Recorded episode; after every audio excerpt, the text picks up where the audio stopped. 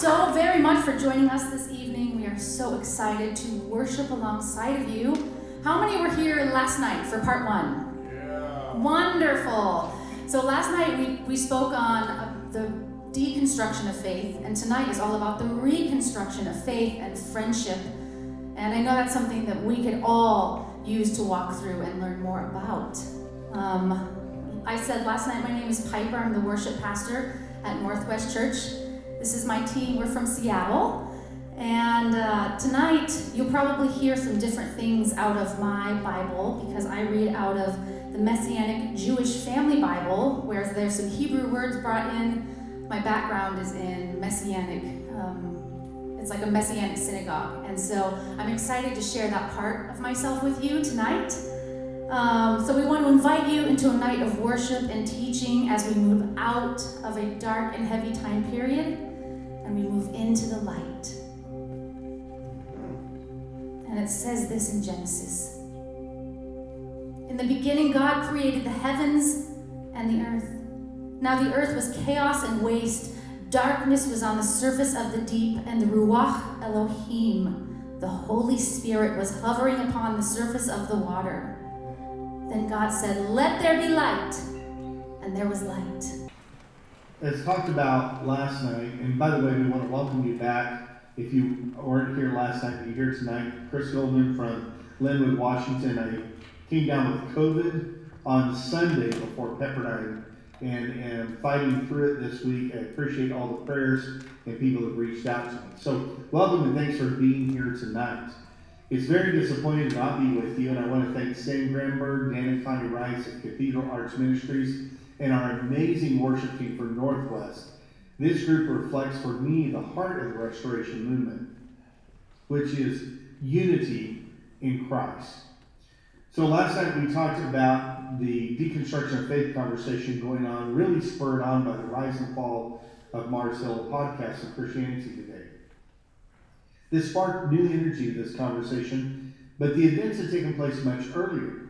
And deconstruction of faith isn't a new thing. It's actually what took place in the Restoration Movement. And it's also something that Jesus taught us how to do in a very healthy way. So tonight we're going to talk about reconstruction of relationships. Last night Stan talked about how that we drew lines in the sand, and then we made those lines into big trenches and engaged in relational trench warfare. So tonight we're talking about how do we rebuild, how do we recapture some of those relationships.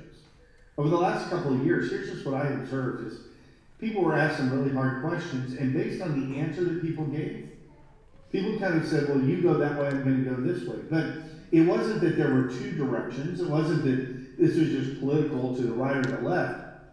No, it began to fan out into every possible direction you could imagine until my social map began to look like this. And it was really just crazy to try to get through. So one verse that I gravitated to that I believe is valuable in this conversation tonight is from Colossians three twelve through fourteen. Therefore, as God's chosen people, holy and dearly loved, clothe yourself with compassion, kindness, humility, gentleness, and patience. Bear with each other and forgive one another. If any of you has a grievance against someone, forgive as the Lord forgave you. And over all these virtues, put on love, which binds them all together in perfect unity. And now, if you will, uh, we are going to take a minute to hear from the life of C S Lewis. Last night we heard about his deconstruction. Tonight we're going to hear about his reconstruction. So please, if you will, welcome to the stage C S Lewis scholar, Connie Rice.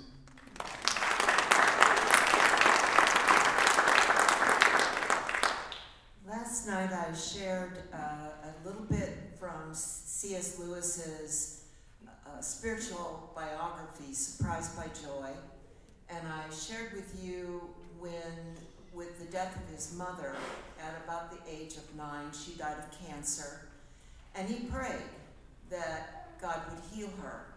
And even when his mother died, he prayed for a miracle, and when that prayer wasn't answered, it was the beginning of his moving towards atheism, which became very well established in his life uh, later as uh, he went through uh, school and on into college, World War One. But what I want to share with you today, uh, tonight, from the same book is from the chapter called Checkmate. And it's a wonderful section of, of this uh, biography. And in it, he talks about the first event that takes place in which God speaks to him. And I want to share that with you, and then I'll make a few comments. The odd thing that was before God closed in on me, note his wording here, I was in fact offered what now appears a moment of holy free choice. In a sense, I was going up Headington Hill on the top of a bus. This would be one of those bright red double-decker buses like you see in England and in Oxford, and the upper level is open to the air.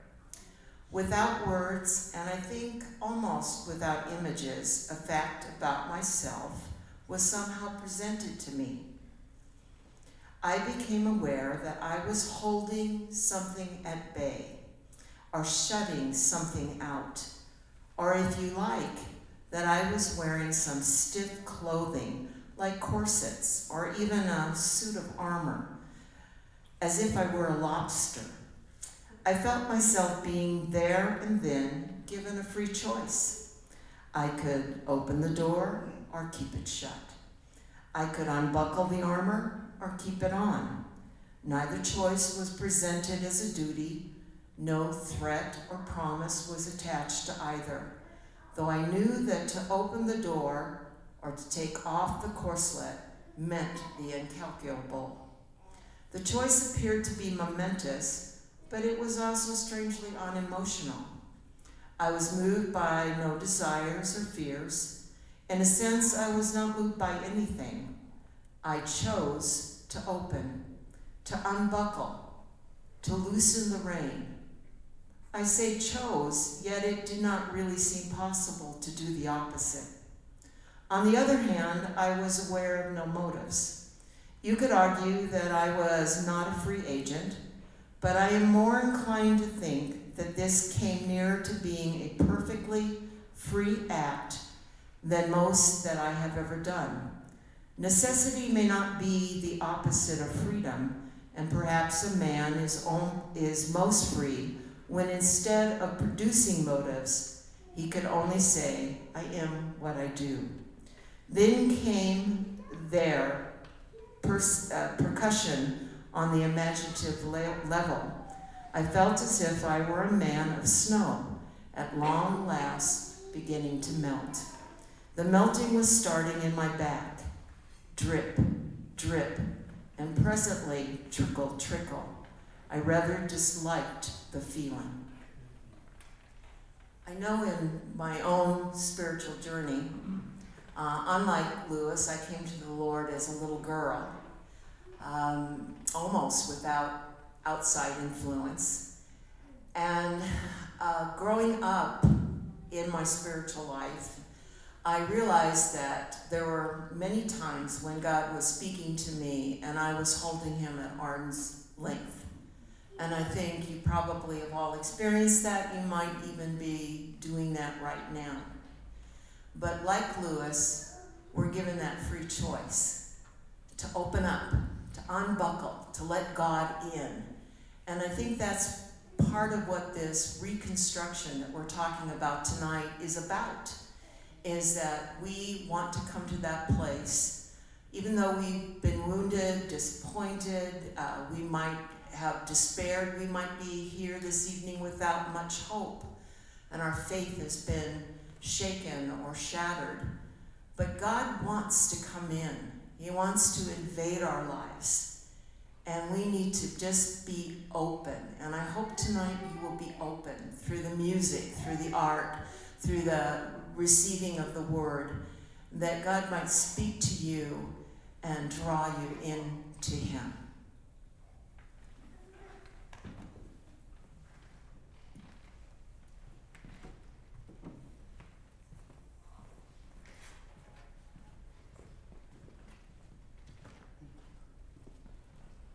it is good to see you here. You know, tonight's Thursday night.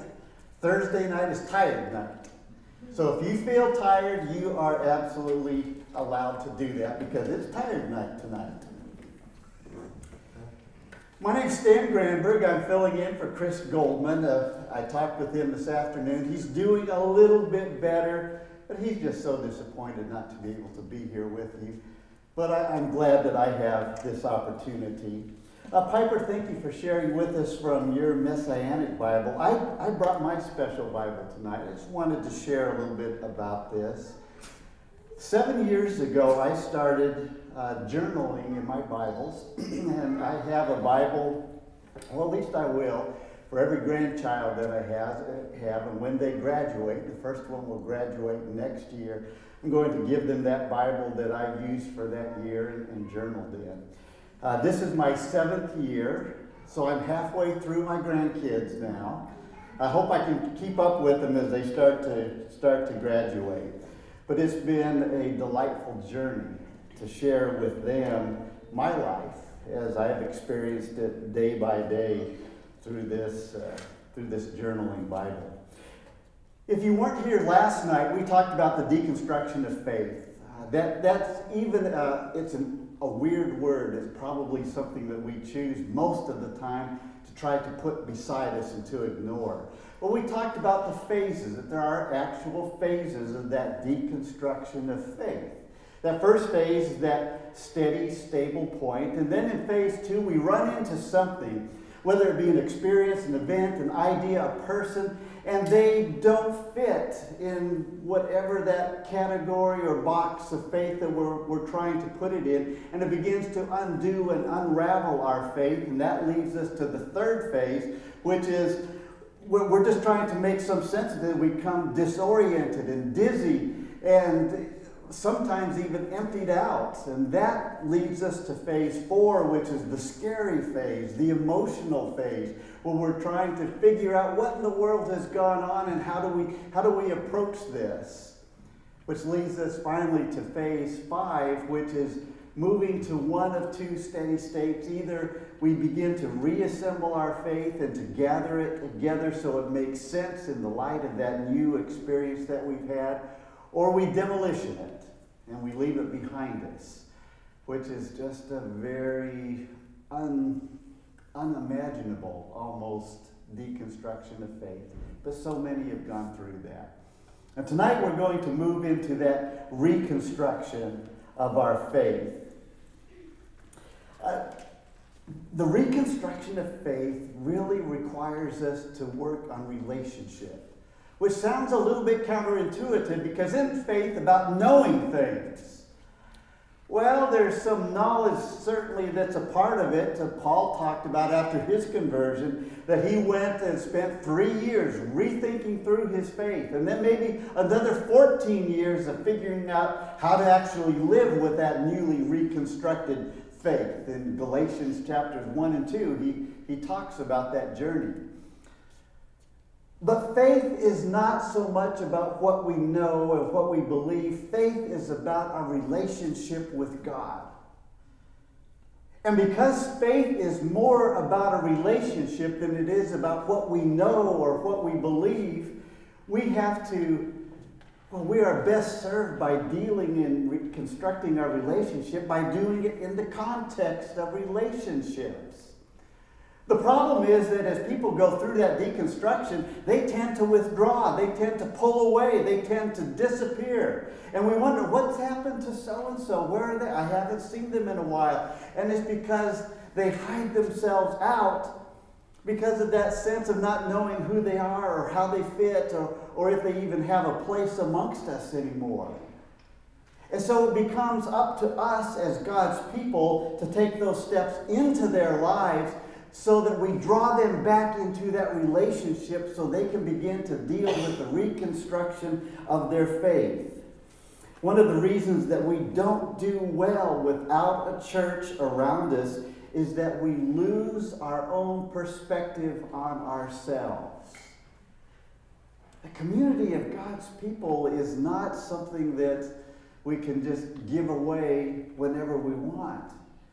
It is vital to the life and the health of our faith. And it's the perspective that others are able to give us on our own life that can sometimes challenge us, t- sometimes comfort us, t- sometimes give us direction that we need to make those next few steps ahead. And so the reconstruction of faith is really about relationship and the strength of our relationship. You know, some people, they become very relationally stuck and frozen out. It took me a while to figure out what Chris was doing with this, this little piece here. But then, remember if I, I told you last night that the last time I filled in for Chris, I got snowed in for two days in the Cascade Mountains. I actually saw something just like this. Someone had left their car at the side of the road, and when I came by after things were opened up enough so we could get across the path, all you saw was this four feet of snow that was humped over and a little bit of that car sticking out, just like this photo here.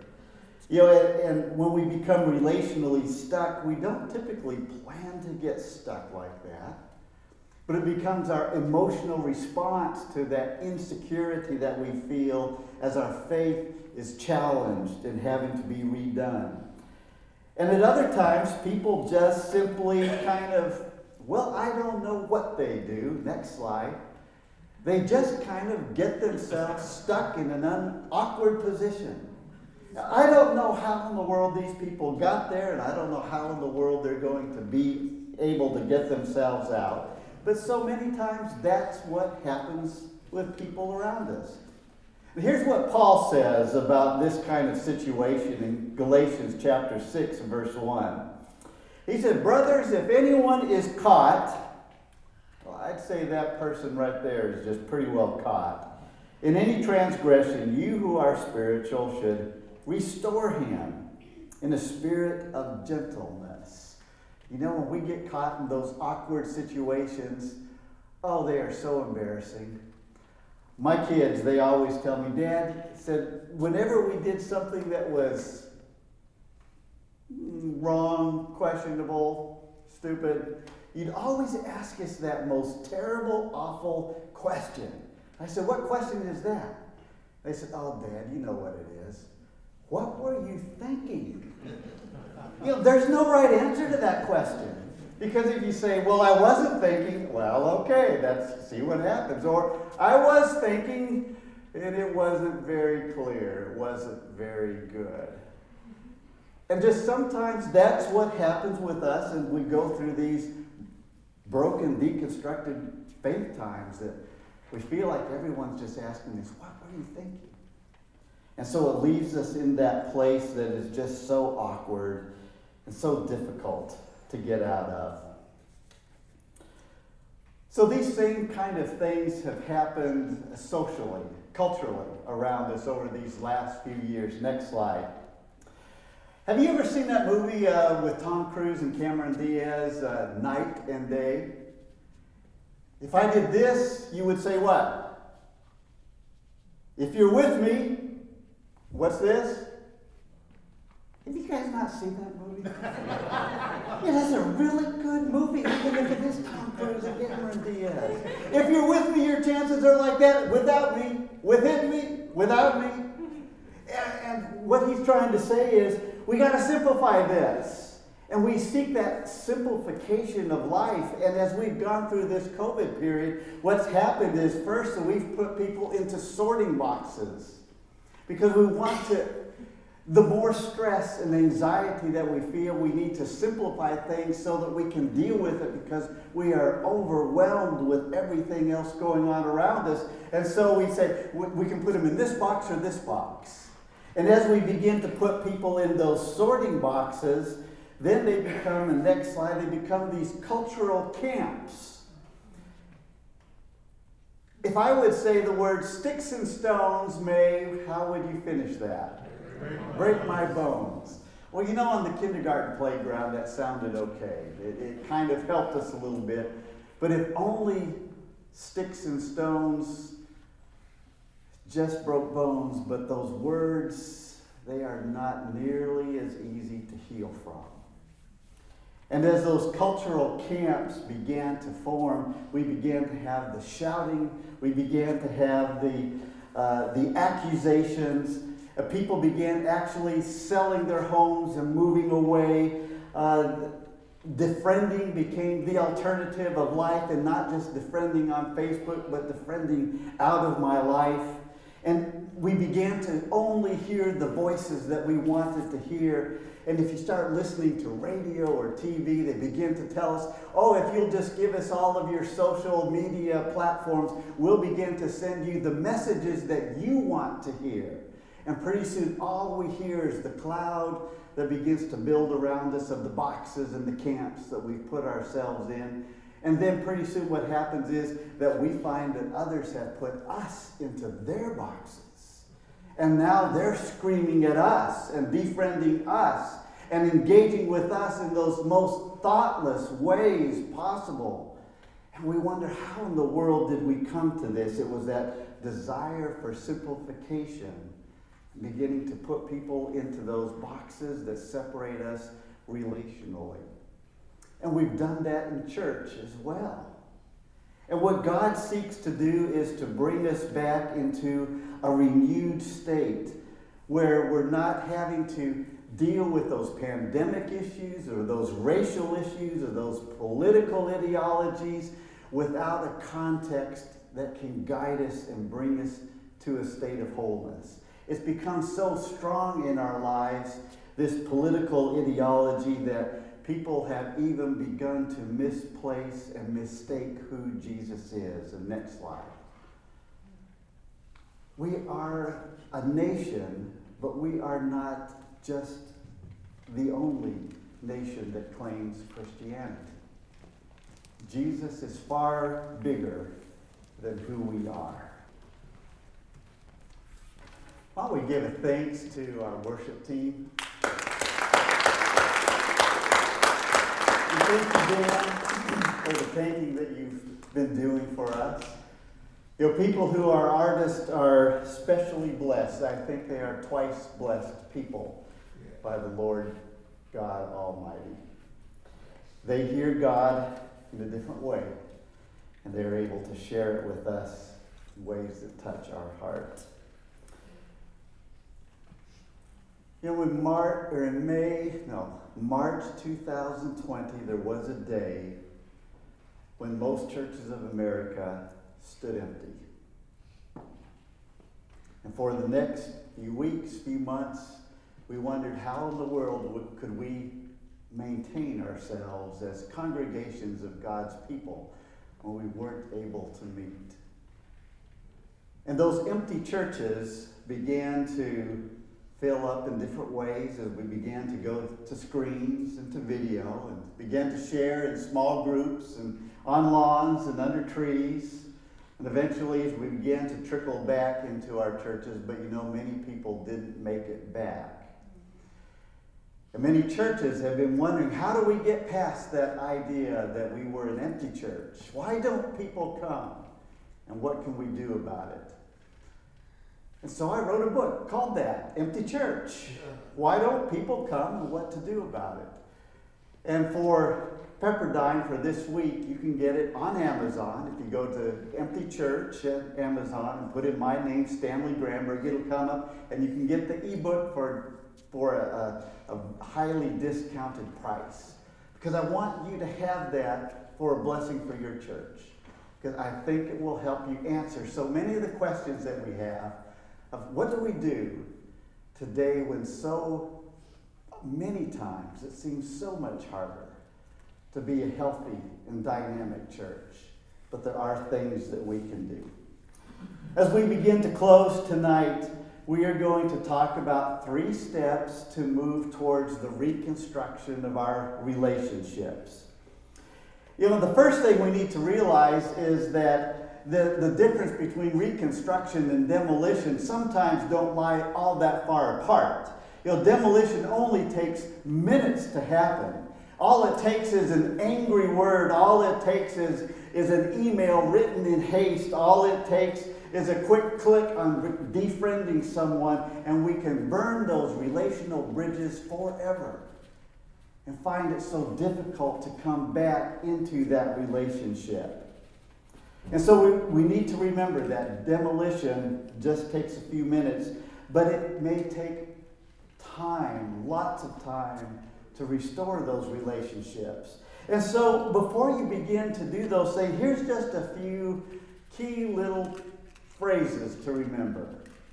You know, think before you speak. And that's so simple, but sometimes it is so hard to do. So my mom would always tell me something: if you can't think before you speak, or if you can't say anything nice, don't say anything at all. That's oftentimes the best course of action. And pause before you sin, because in those few seconds of pause, God may speak to you a different message than the one that you've written to send. And before you defriend someone on your Facebook account, how can you first befriend them? So befriend before you defriend. I would like to be a little bit confessional with you tonight. Last week I was with my son-in-law, Jared King, who's planting the Missio Church in Seattle. And we were, were reflecting on the four years as they had just celebrated their fourth birthday, of which COVID was half of of their lifespan as a church, and, and looking at what God had been doing in people's lives and how people had been responding to them. And some of the hurts and some of the betrayals that had come through that period of time. You know, all of us get hurt, but boy, those betrayals of ministry seem to cut so deeply. And I began to tell Jared a story that I've told so many times since we've been back. When we were in Kenya, I had a good friend. His name was Isaac Murugu. And Isaac uh, and his church at Gankere, we were doing a study on the book of Colossians. And it was a week-by-week study. And during the week, they had a little workbook. And they would read a few passages and answer some questions. And then do what God had asked, asked them to do. It was a very simple practice of being an obedient disciple of Jesus Christ.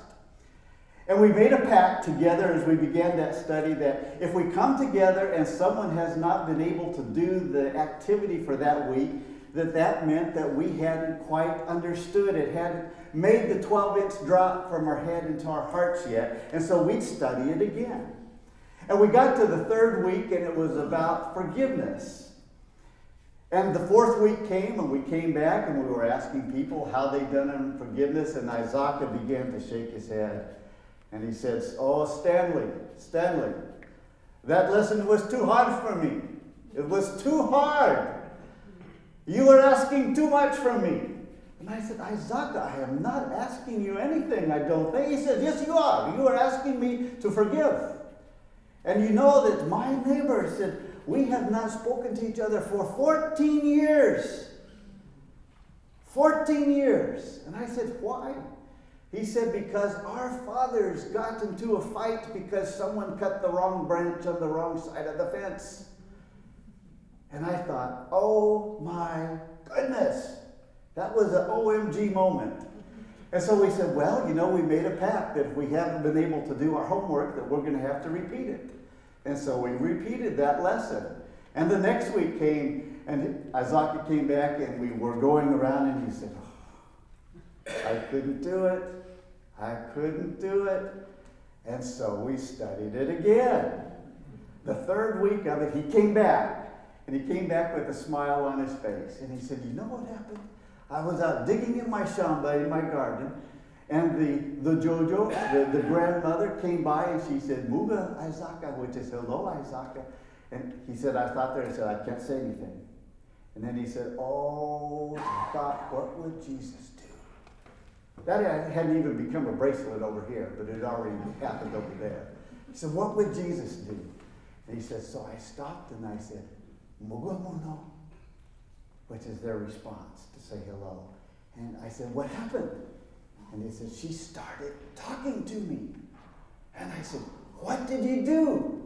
And he said, "I started talking back with her." And he said, "And then you know what happened?" And I said, "I don't. What happened?" He said, "She invited me into her house for chai and bread." And I went, "Really? What did he do? He said, I went and sat down and had chai and bread for the first time in fourteen years. Wow. I've told that story so many times. And then one day I had a friend who asked me to write a letter for someone who had hurt me very, very, very deeply.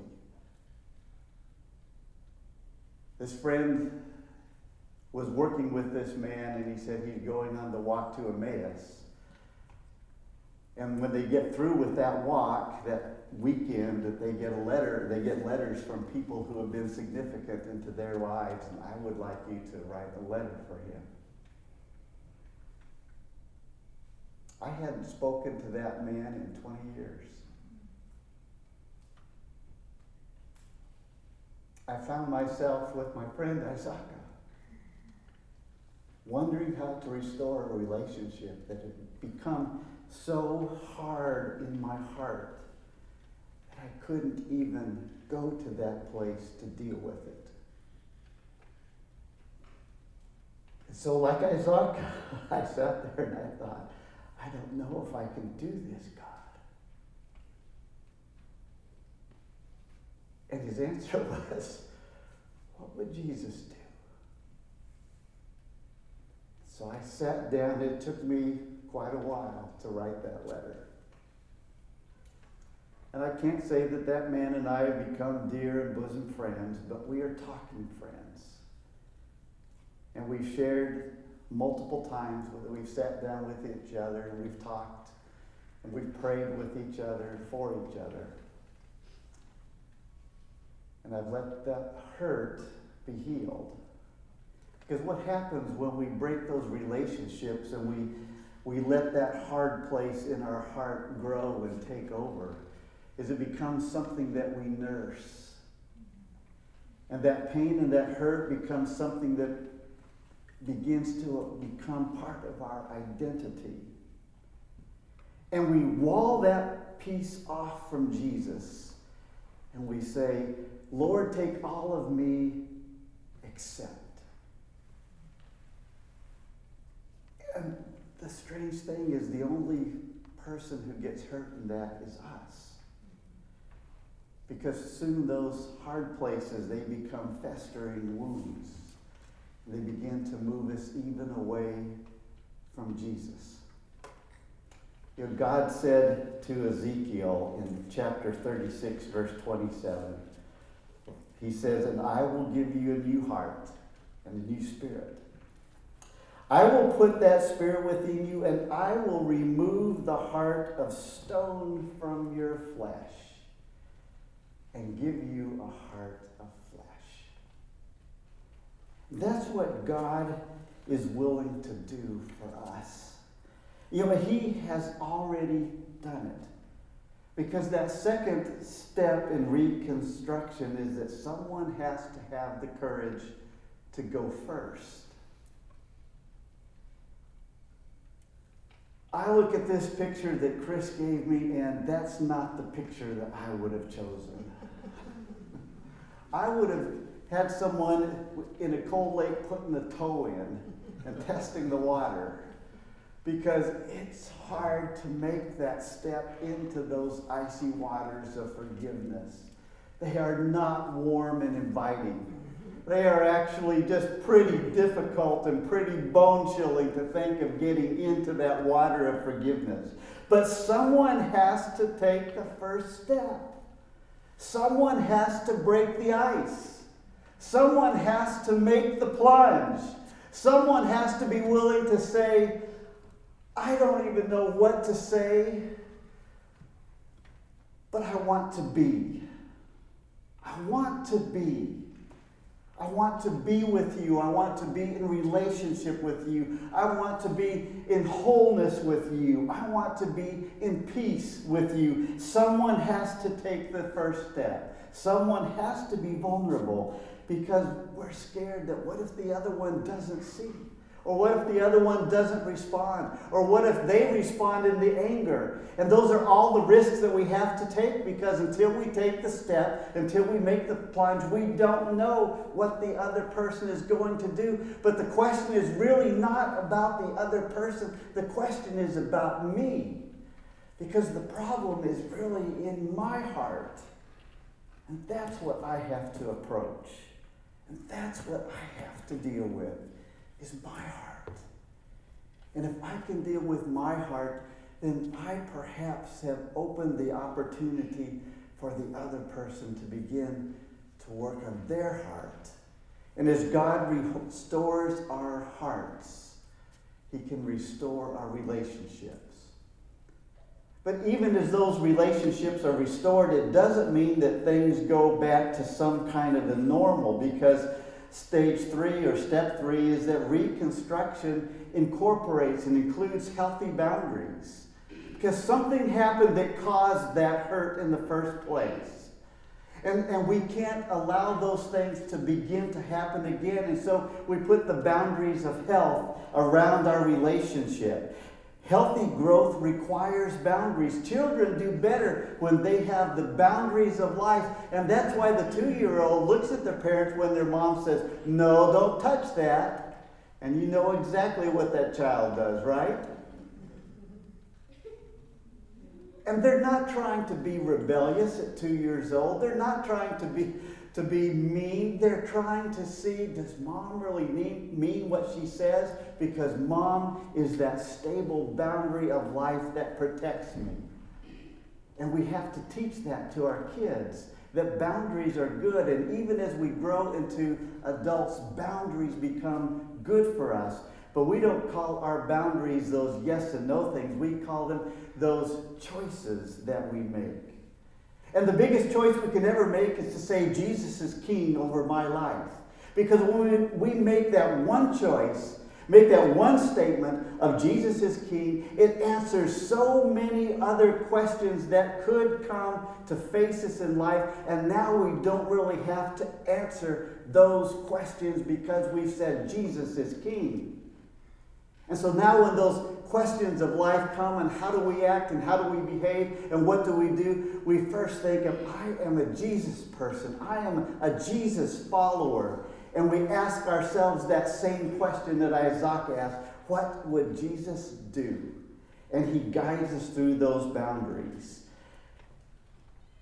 And some of those boundaries that we need to put around us in our relationships are very simple. Here's three of those boundaries. I, I think you already know them, but let me, let me remind you of them. Use your words. Use your words. Don't just yell and throw a tantrum and be mad or stomp away or slam the door. Use your words.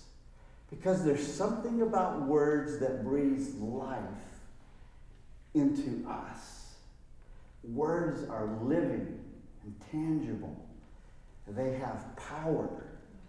God said, "Let there be light," and there was light.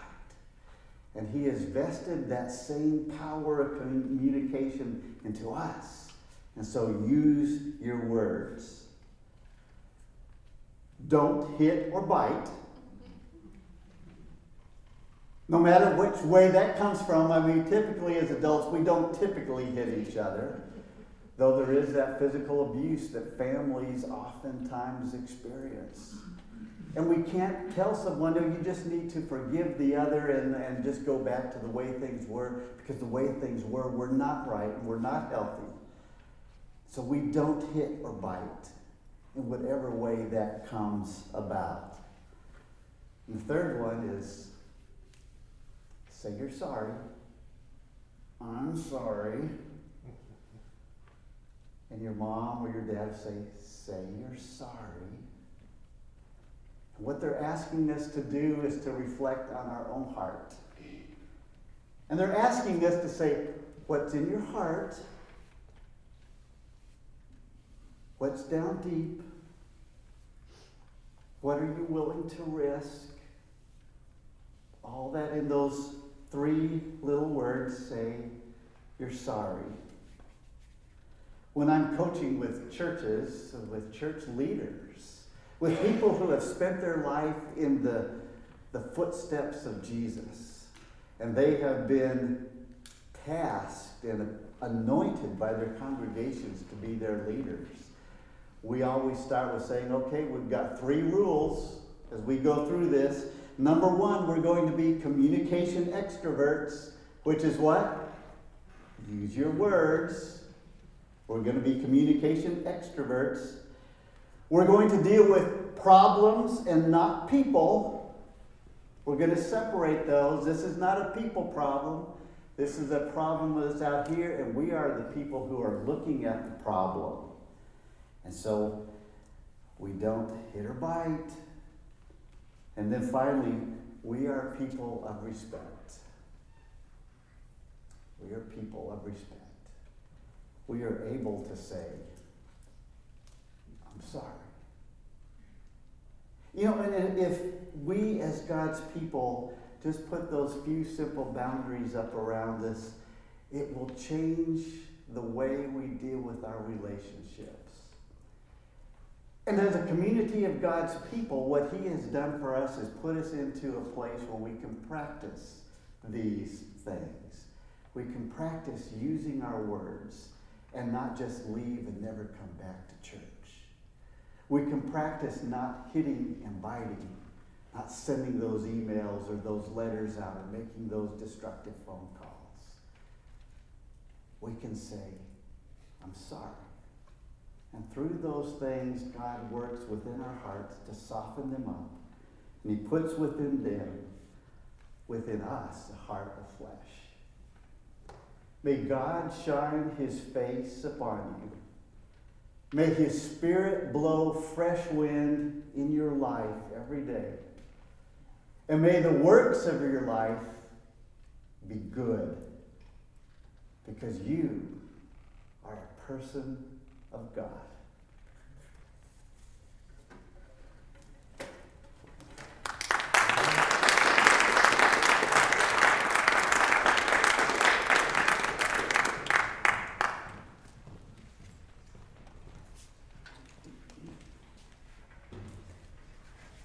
So before we leave you on our final two songs of worship, I'd like to direct your attention over here. I'm sure you have been watching this fascinating process of canvas come to life uh, within the last two evenings. Literally yesterday, it was a blank canvas, and today it has become, it has transformed into something incredible. So Dan, um, Dan and his wife Connie are, um, they run Cathedral Art Ministries, and I would love for you, Dan, to tell us more about your awesome ministry. Thank you. Thank you very much. Uh, well, I don't know how awesome it is, but it's fun it's, and has uh, some true significance. Uh, c- uh, Cathedral Arts Ministries, plural, uh, is what we do. We call it C A M, and there is some literature out on the A table up there. If you'll take a, a newsletter, it'll, it'll tell you a little bit about what we do. I do live painting. Connie does lectures and talks about C S Lewis and things like that. But actually what we do is we go to churches and colleges and schools as well, like high schools and those kind of things. Uh, that's our uh, that's our projected uh, goal, is to, you know, target uh, people or churches and uh, colleges and schools. And uh, we would like to go to a lot of places, but some people don't have the financial uh, bandwidth to actually uh, bring us in, and so we ask for people to support us. We're, we ask uh, right now. We're look actually we're looking for a hundred people who will give us a dollar a day. Just I mean that's like almost effortless, right? A buck a day, and uh, and that's like thirty bucks a month. So. Uh, we can go to smaller churches as well as larger churches, and we're, we're part of Northwest Church in uh, Seattle as well.